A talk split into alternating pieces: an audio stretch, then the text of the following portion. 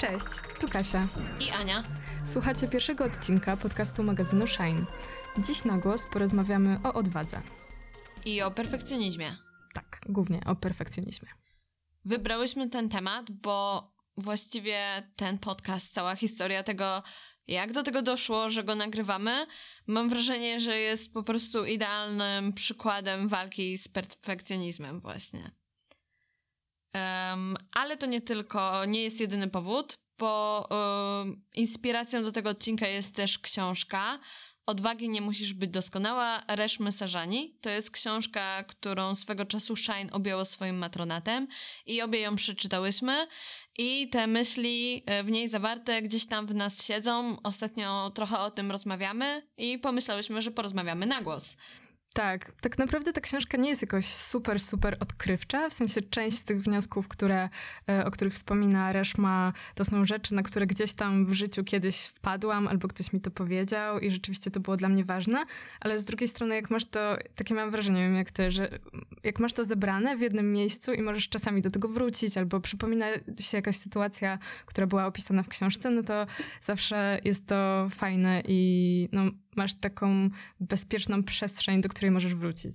No, dla mnie to była taka rzecz, do której wracałam podejmując decyzję chociażby o tym, że będziemy nagrywać, bo to było tak, że już od dawna o tym myślałyśmy.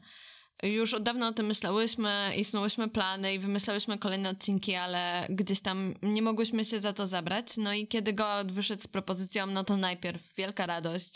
Jej, tak, robimy to. No, ale zaraz potem się okazało, że jest jedna przeszkoda, z której nie zdawałyśmy sobie sprawy, a mianowicie to, że jest to coś nowego, nieznanego. Nie testowałyśmy się w tej sytuacji wcześniej, więc po prostu się boimy. Znaczy, ja się bałam. Tak. Nie, no ja miałam tak naprawdę to samo. Pamiętam, jak napisałam do ciebie na Messengerze w pewnym momencie, że zupełnie nie wiem, czy się nadaje do tego podcastu i że to jest trochę szalone, żeby to robić. I wtedy napisałaś mi, że właśnie mam chyba syndrom oszustki, tak to się mówi po polsku, prawda? Tak, imposter syndrom. I to było dla mnie takie, Boże, przecież totalnie wpadłam w to, mimo że wiem, że coś takiego istnieje. I właśnie czasami fajnie, jak przeczytasz książkę albo ktoś bliski powie ci, halo, uspokój się, idziesz w jakąś niepotrzebną drogę, wróć do odwagi, odpuść sobie ten perfekcjonizm. Tak, właśnie dla mnie taką kotwicą, do której sobie wracam, jest tekst, który opublikowaliśmy w Shine, bo będziemy się pewnie czasem odnosić do różnych tekstów. Słuchajcie, 3 lata temu, w pierwszym numerze Shine, wow.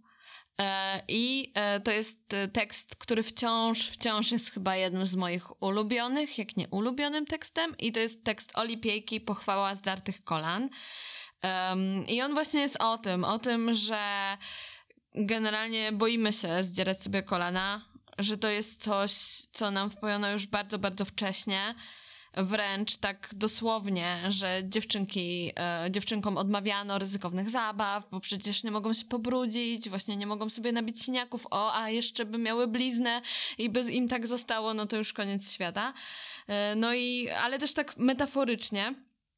No i ona mówi o tym, że często po prostu powstrzymujemy się przed działaniem, wycofujemy się na bezpieczną pozycję, no bo boimy się, że będziemy musiały się skonfrontować z jakąś swoją niewiedzą, no i właśnie, że wystawiamy się na porażkę tak naprawdę. Także jesteśmy tutaj i wystawiamy się na siniaki. I o tym też pisze Reshma w swojej książce.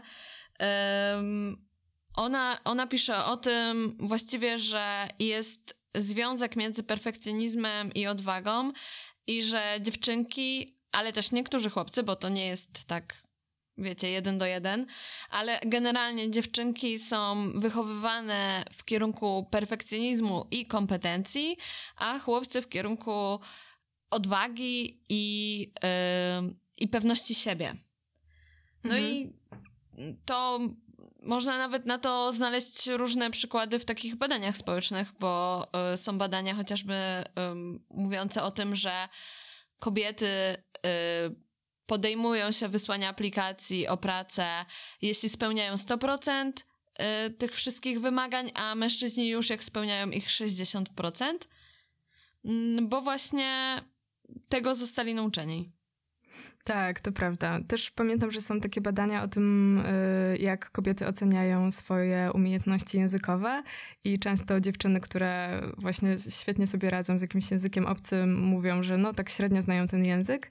Z kolei mężczyźni czasami są tacy, którzy mówią o tym, że no właśnie świetnie znają jakiś język obcy, a wcale go nie znają i to już wiedzą HR-owcy, więc kiedy ktoś wpisuje swój język, jaki jest poziom, to HR-owcy jakoś dopasowują to, co jest napisane do tego, co wiedzą z doświadczenia. No tak, wiemy o tym, że tak to działa. W ogóle pierwszy raz się spotkałam z tym, żeby ktoś kłamał w swoim CV cicho, ale nie, mnie to nie dotyczy. Właśnie od moich kumpli i jak tak później z nimi pogadałam, to nie był to jedyny przypadek. A propos tych języków, to właśnie mój kolega zna 4 ponoć, według CV. Dobra, a wracając do książki, no to kto ją napisał? Reshma Saujani jest Amerykanką indyjskiego pochodzenia. Jest prawniczką, polityczką, w ogóle ukończyła Harvard, więc jest naprawdę mocną postacią. No i jej historia jest taka, że mimo wielu sukcesów w szkole, na uczelni, mimo tego, że miała świetną pracę w agencji, w jakiejś prawniczej korporacji, nie czuła się spełniona i czuła, że wykonuje ciągle czyjeś polecenia i tak naprawdę jej życie to spełnianie oczekiwań innych osób, jej rodziców, jakiegoś modelu bycia kobietą, bycia Amerykanką pochodzenia indyjskiego. I taki punkt zwrotny w jej życiu, o którym też wspomina w książce i też na świetnym TED-zie, możecie obejrzeć to w internecie, na pewno załączymy do opisu tego odcinka ten link do TED-a. Ona wspomina o tym, że podjęła bardzo ryzykowną decyzję i kandydowała do wyborów do kongresu. No i nie udało jej się. To była duża porażka, tak naprawdę do przewidzenia, bo wiele osób mówiło, że ma niewielkie szanse, miała raptem 33 lata, ale ona stwierdziła, że tą porażkę przykuje w sukces i że samo wzięcie udziału w tak trudnym wyścigu o władzę i wreszcie zrobienie tego, czego naprawdę chce, a nie tego, czego oczekują od niej inni, to jest ogromna odwaga. No właśnie wzięcie udziału w takim wyścigu, który trochę jest z góry ustalony jego wynik, czyli wystawienie się właśnie na tę porażkę. Dość świadomie tak do tego podeszła, że jest duża szansa, że jej się nie uda, ale i tak chcę spróbować, bo przez spróbowanie się czegoś nauczę. Ale ja ci powiem, że jak pierwszy raz dowiedziałam się o tej książce, to ona mnie tak nie zainteresowała. Po pierwsze dlatego, że jest poradnikowa, a raczej to jest mi daleki typ po prostu literatury. Nie lubię tego typu narracji. A po drugie dlatego, że nie uważałam się do tej pory za perfekcjonistkę. Aż nie przeczytałam recenzji u nas na stronie. I tam Aneta, która recenzowała tę książkę, wspomina o tym, że ona zawsze miała w głowie ten obraz perfekcjonistki z porządkiem na biurku i tak dalej. No i ja też. Ja myślałam, że perfekcjonistki to są, wiesz, na Instagramie. A tu się okazuje, że to wcale tak nie jest. Mhm. No tak, no bo perfekcjonizm pewnie można rozumieć różnie, ale według tej książki, i myślę, że ja też jakoś tak to czuję, to jest po prostu taka postawa, że zawsze coś może być zrobione lepiej, i wszystko, każda sfera twojego życia musi być idealna według ciebie. Musi być też doceniana przez innych, nie krytykowana. Więc na przykład może się objawiać w takich rzeczach jak, to jest chyba twój ulubiony przykład, no, dawaj. Drobiazgowe sprawdzanie każdego maila. O Boże, tak. Cierpisz na to? Tak, trochę już z tego wyrastam, ale rzeczywiście jak pomyślę sobie o tym, że czasami 10 razy zastanawiałam się, czy dobrze dobieram słowo w mailu jakimś pracowym, no to myślę sobie, że Moi koledzy chyba tak nie robią. Nie wiem, czy też koleżanki niektóre tak robią, ale myślę, że coś tutaj może być na rzeczy z tą płcią i perfekcjonizmem. Tak, no a poza tym ja zawsze sobie wyobrażam jakieś przerażające konsekwencje takiego maila, że wiecie, po prostu za to jedno źle napisane słowo na pewno stracę pracę. Jak stracę pracę, to stracę mieszkanie i w ogóle będę musiała mieszkać na strychu u rodziców.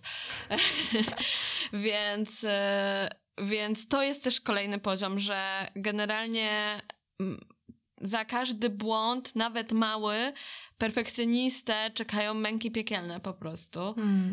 Tak, no ale też myślę sobie, że żyjemy w sumie w takim świecie, gdzie wymaga się od nas trochę tego, żebyśmy my, przede wszystkim kobiety, były idealne i w każdej roli się sprawdzały. Jest taka kultura sukcesu na każdym polu. Musisz mieć idealnego Instagrama, idealne, nie wiem, przyjaciółki, wakacje, relacje z rodzicami, dokonywać świadomych wyborów konsumenckich i generalnie być taką super osobą.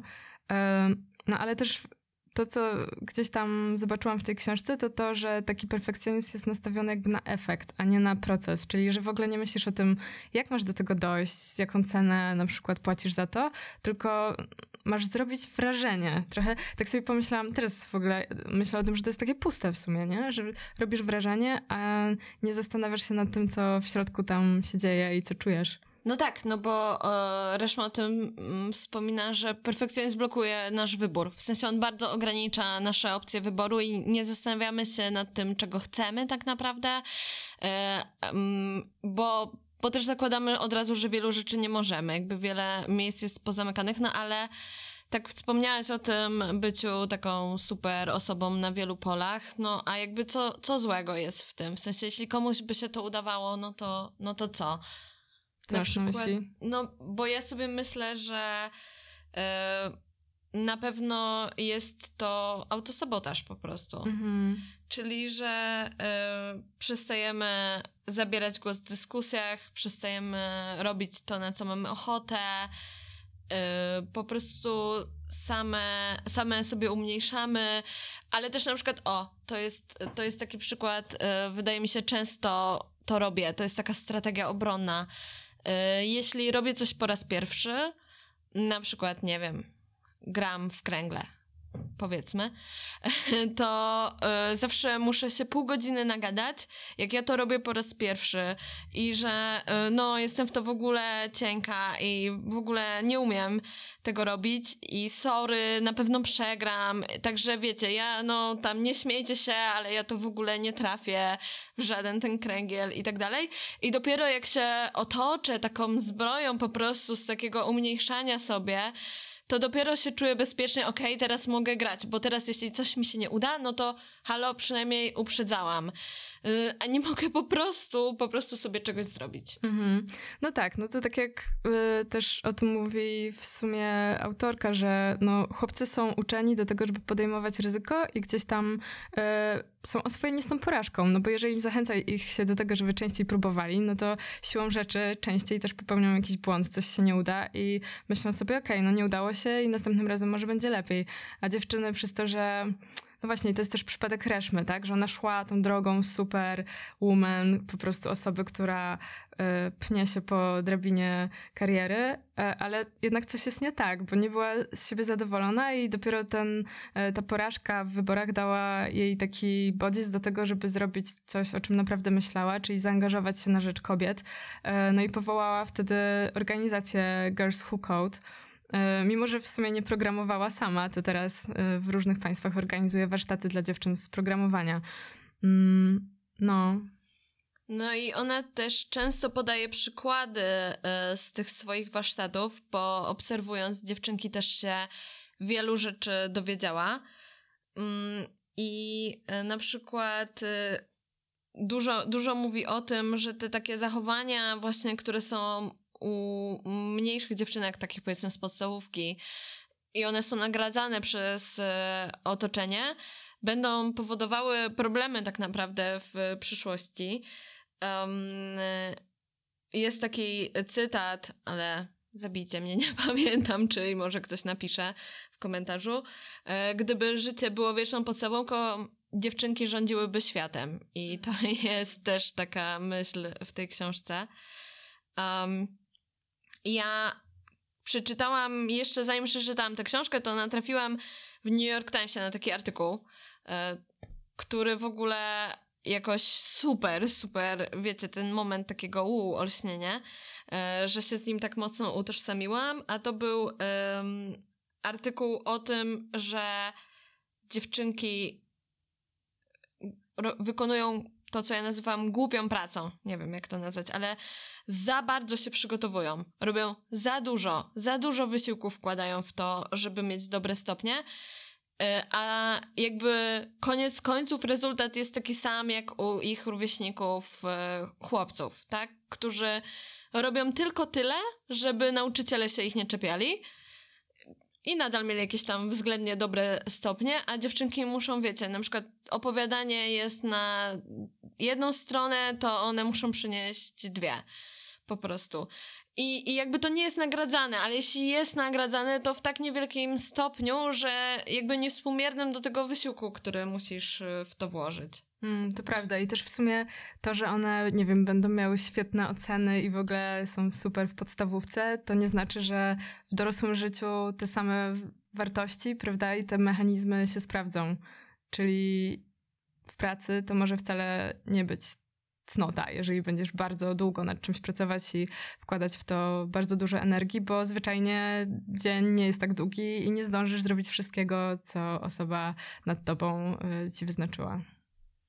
No tak, a to nie jest też jedyna taka cecha, bo z tym się też łączy na przykład bycie skromną i nieupominanie się o swoje i właśnie niewalczenie o swoje, bo nie chcemy być odebrane jako agresywne, chcemy być odebrane jako miłe, bo miłe jest lubiane, tak? No i to może być fajne na przykład na rozmowie kwalifikacyjnej, ale już niekoniecznie jak trzeba się postarać o podwyżkę albo jak ktoś przypisze sobie twoje zasługi, a ty nagle boisz się odezwać.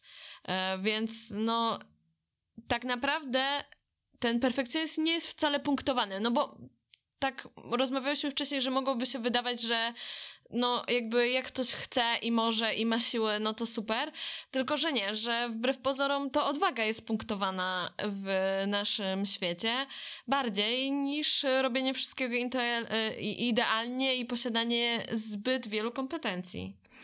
Tak, dużych. Jasne, no ale tak właśnie myślę, że czym jest ta odwaga i czasami tak w takim stereotypowo męskim rozumieniu kojarzy się odwaga z czymś, no nie wiem, wiesz, z wyjściem, z obroną kogoś, prawda, fizyczną, albo w ogóle z takim byciem na czele, z czymś takim spektakularnym i tak dalej, a w sumie odwagą moim zdaniem dla każdej osoby może być coś innego.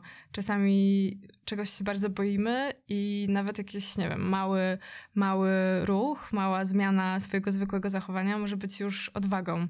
I też o tym trochę mówi Brené Brown, która gdzieś jest specjalistką w kwestii odwagi, ale też zupełnie innego tematu, a jednak super związanego, czyli z wrażliwością. Czyli to, że czasami odsłaniamy się i podejmujemy takie duże ryzyko mówienia o swoich uczuciach, w ogóle wystawienia się na sytuację, która nie jest przewidywalna. I to jest wrażliwość, tak? A z drugiej strony jest to też odwaga. Jeżeli działasz, robisz coś, ale nie możesz przewidzieć tego, czym to się skończy. A miałaś jakiś taki przykład? W sensie zdarzyła ci się taka sytuacja? Odwagi? No... Chyba nie postrzegam się jako osobę jakoś super odważną, a z drugiej strony przypominam sobie takie różne małe sytuacje, które małe zwycięstwa, dokładnie.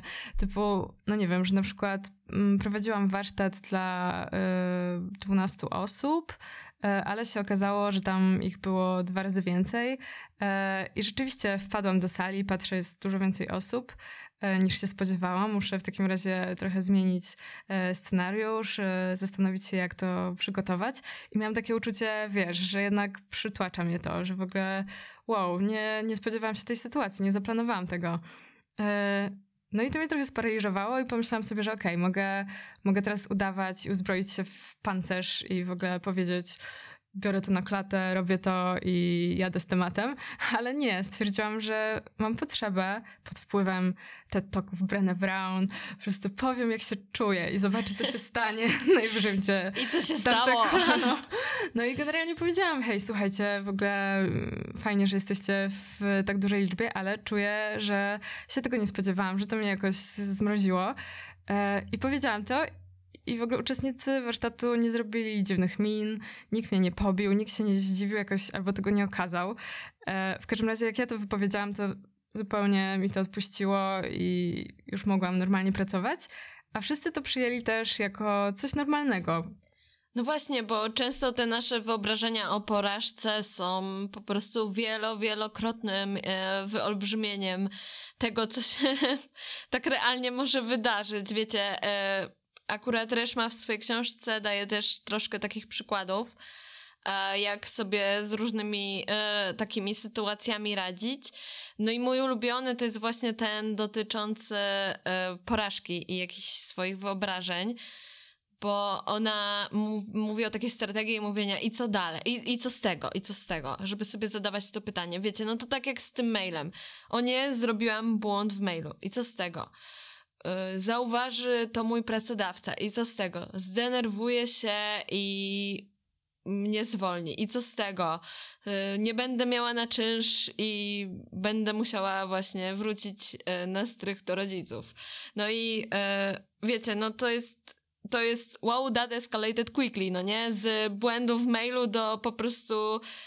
bezdomności, halo, no to tak nie działa i kiedy sobie uświadomisz ten cały łańcuch konsekwencji i jak on jest absurdalny, no to trochę to odpuszcza, nie? Bo właśnie realnie to jest takie i co z tego? No ktoś mi każe poprawić ten błąd albo też go nie zauważy? Takie są jakby tak naprawdę realne konsekwencje tego. Tak, no to jest ekstra. Dla mnie też takim odkryciem, które było w książce, ale też spotkało mnie w życiu, jak byłam nastolatką, było to, że nie ma się co przejmować krytyką wszystkich. Po prostu są pewne osoby, które są ci bliskie i warto, żeby cię lubiły, szanowały i ich zdanie jest dla ciebie ważne, ale są też takie, które nie muszą cię lubić i w ogóle nie musisz się przejmować ich zdaniem. I miałam także właśnie moja przyjaciółka miała przyjaciółkę i ta przyjaciółka druga właśnie nie lubiła mnie. I zawsze mnie to frustrowało, nie mogłam tego zrozumieć i często rozmawiałam z moją przyjaciółką o tym, że chciałabym, żeby mnie polubiła i chciałam jakoś to rozwiązać. I w pewnym momencie właśnie Ola powiedziała mi, że wiesz, nie wszyscy muszą cię lubić. I miałyśmy wtedy pewnie, nie wiem, z 13 lat, a dla mnie to było totalne odkrycie. Tak, no ważne, że są osoby, które będą cię słuchać, które będą cię wspierać w swoich działaniach. Nie wszystkich przekonasz. Im na przykład robisz coś bardziej publicznie, tym te grona będą się zwiększać. To jest oczywiste. To znaczy im bardziej się wystawiasz, tym większa szansa, że trafisz na ten głos, w którym ktoś się z tobą nie zgadza. No i trudno, no. W sensie najlepiej... olać, no, w sensie nie przejmować się i nie zagłębiać się, tylko robić gdzieś swoje. Nie dać się temu po prostu powstrzymywać. No, tak łatwo powiedzieć, ale z drugiej strony trudno zrobić i teraz sobie myślę, że super jest to, żeby przyłapywać się na tym perfekcjonizmie. Tak jak mówiłaś o tym biurku, że właśnie nie na tym polega perfekcjonizm, to zobaczyć, czy gdzieś w życiu jednak myślisz w ten sposób, że nie wiem, coś musi być zgodne z moim idealnym planem, bo inaczej koniec. Albo no właśnie, jeżeli popełnię jakiś mały błąd, to już porażka. Chyba to jest też spoko droga, żeby zbliżyć się do tej odwagi. Nie no, dla mnie też fajne jest to, że i czasami rzeczywiście tak działam, że stawiam różne argumenty na wadze. Mhm. I co będzie ważniejsze? Czyli zastanawiam się, czy ryzyko podjęcia jakiegoś działania jest większe niż ryzyko mojego wkurzenia niesamowitego, jeżeli nie podejmę wyzwania. I to też czasami się sprawdza, no bo wtedy no tak, kalkulujesz to sobie i często wychodzi, że jednak lepiej coś spalić, nawet jeżeli się nie uda, ale twoje samopoczucie będzie jednak lepsze. Ponoć naukowcy tak robią, tacy akademicy, którzy pracują właśnie tak naukowo, że jak mają jakieś swoją pracę naukową, jakieś swoje odkrycia, to tak długo nie decydują się ich gdzieś wypuścić w świat, aż dochodzą do takiego momentu, gdzie właśnie to się wyrównuje, czyli zaczynają czuć, że niepodzielenie się z tym dalej będzie gorsze niż to, że na przykład ta ich teoria czy cokolwiek zostanie odrzucone. Mhm. Nie, totalnie miałam tak dzisiaj właśnie z przyjściem do studia, że jakby nie przyjście tutaj byłoby błędem, natomiast danie sobie tej szansy jest spoko. To ja miałam wczoraj, wiecie, over-preparing, nie? Czyli zbyt dużo przygotowania i głupia praca właśnie. I tak sobie pomyślałam, że no czytam o tym i robię to w tym samym momencie. To jest jakieś po prostu, wiecie, rozdwojenie totalne, więc dałam sobie spokój, ale naprawdę jakoś się wkręciłam. No, to może podsumujemy, o czym rozmawiałyśmy i o jakichś radach, które były najfajniejsze? To znaczy tak, no po pierwsze rozmawiałyśmy o tym, że zewsząd, bo to też nie jest kwestia wychowania na przykład przez rodziców, tylko to jest taki ogólnospołeczny przekaz, otacza nas już jako dziewczynki, później jako kobiety przekaz o byciu perfekcyjną, czyli o tym, że nie powinniśmy popełniać błędów. Wiecie, rodzice często taką tarczą nas chronią, na przykład nieświadomie zupełnie, że mówią, że no ale może nie idź na ten konkurs z matematyki, bo wiesz, no będziesz miał ostatnie miejsce i co, będzie ci przykro, nie? No i nie chcą, żebyśmy płakały i były rozczarowane, a jak chłopcy płaczą albo są rozczarowani, to mówią im, no dobra, tam jutro będziesz znowu grał w piłkę i jutro wygrasz. No i jakby tutaj z tego się bierze początkowo ta dysproporcja. Mówiłyśmy też o Brené Brown, czyli o tym, że czasami odwaga może się wiązać z wrażliwością i takie przykłady z samego życia typu, nie wiem, powiedzenie komuś po raz pierwszy kocham cię albo odsłonięcie się w jakiejś sytuacji. To jest coś, co bardzo się wiąże i z emocjami i z wystawieniem się na ocenę, ale to też może być taka, myślę, kobieca odwaga. Odwaga na innych warunkach. Poza tym dzisiaj strasznie dużo mówiłyśmy o pracy albo szkole, a odwaga jest potrzebna, żeby po prostu budować relacje, bo to jest ważna rzecz, bo rzadko o tym chyba myślimy w ten sposób, że to się łączy tak mocno z emocjami jakimiś. Mhm. Mówiłyśmy o tym, żeby się nie autosabotować, żeby nie dawać temu perfekcjonizmowi ograniczać naszych opcji, żeby się nie przepracowywać, żeby trochę ufać swoim kompetencjom. Wiecie, bo to jest też taka bezpieczna, czasem budujemy sobie taką bezpieczną przestrzeń z tego zbytniego przygotowania, że no jakby ja na przykład czułam, że nie jestem w stanie pójść na egzamin, jeśli nie przesiedziałam na przykład, nie wiem, 4 dni nad książkami, mimo że już w jeden nauczyłam się tego samego, ale musiały być 4, bo inaczej nie znam, no. Miałam ten strach, a tak się czułam pewniej po prostu. I to nie jest dobry pomysł, bo można ten czas inaczej wykorzystać. Co jeszcze? No i też, żebyśmy wybierały odpowiednio swoich krytyków i osoby, z którymi chcemy podejmować to wyzwanie bycia odważną i też odsłaniania się, no bo z jednej strony to, że chcemy być odważne i właśnie możemy to zrobić na swój sposób, tak jak to rozumiemy, jest super, ale też nie możemy popaść w jakieś szaleństwo i teraz na siłę być odważnymi i tak naprawdę wpędzić się w kolejny jakiś kompleks, że jesteśmy niewystarczająco odważne. Tak, to, że w jakiejś sytuacji nie jesteśmy odważne, że jednak z czegoś zrezygnowałyśmy i tak dalej, to nie znaczy, że jesteśmy słabe i chodzi o to, żeby nie zrozumieć myśli możesz być kim chcesz, jako musisz być kim chcesz i sobie czasem odpuszczać. Odpuszczanie tak. To jest moje ulubione słowo. Totalnie. Może to jest temat na odcinek. Może. Ale właśnie, bo chodzi o to, żeby z tego powodu, tego braku tej odwagi nie przestawać robić czegoś, co nam daje przyjemność. Bo często traktujemy różne rzeczy, to widać moim zdaniem w hobby na przykład, że traktujemy hobby jak takie kolejne kompetencje do zdobycia, że wiecie, po prostu muszę to teraz zmasterować. Będę szydełkować, no to jakby kurs i kolejne levele i tak dalej, a rzadko kiedy tak po prostu jesteśmy w tej sytuacji. Ja na przykład nie śpiewam za dobrze i długo mi zajęło zdanie sobie sprawy, że nie powinnam z tego powodu rezygnować, ponieważ śpiewanie nie jest po coś. Znaczy nie musi być po coś, może być tak po prostu jako czynność, która daje mi radość, jak oglądanie serialu. Mhm. Super. I to był właśnie pierwszy odcinek podcastu Shine na głos, nagrany ze studia Go Out na warszawskim Mokotowie. Zapraszamy Was serdecznie na naszego Facebooka, Instagrama. Tam będziecie zawsze informowane o nowych odcinkach.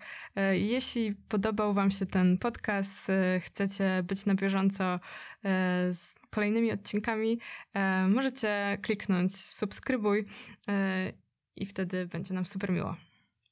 I możecie też opowiedzieć o nim swoim koleżankom. Może to być fajny temat do rozmowy, może coś do tej rozmowy sobie z niego wyniosłyście.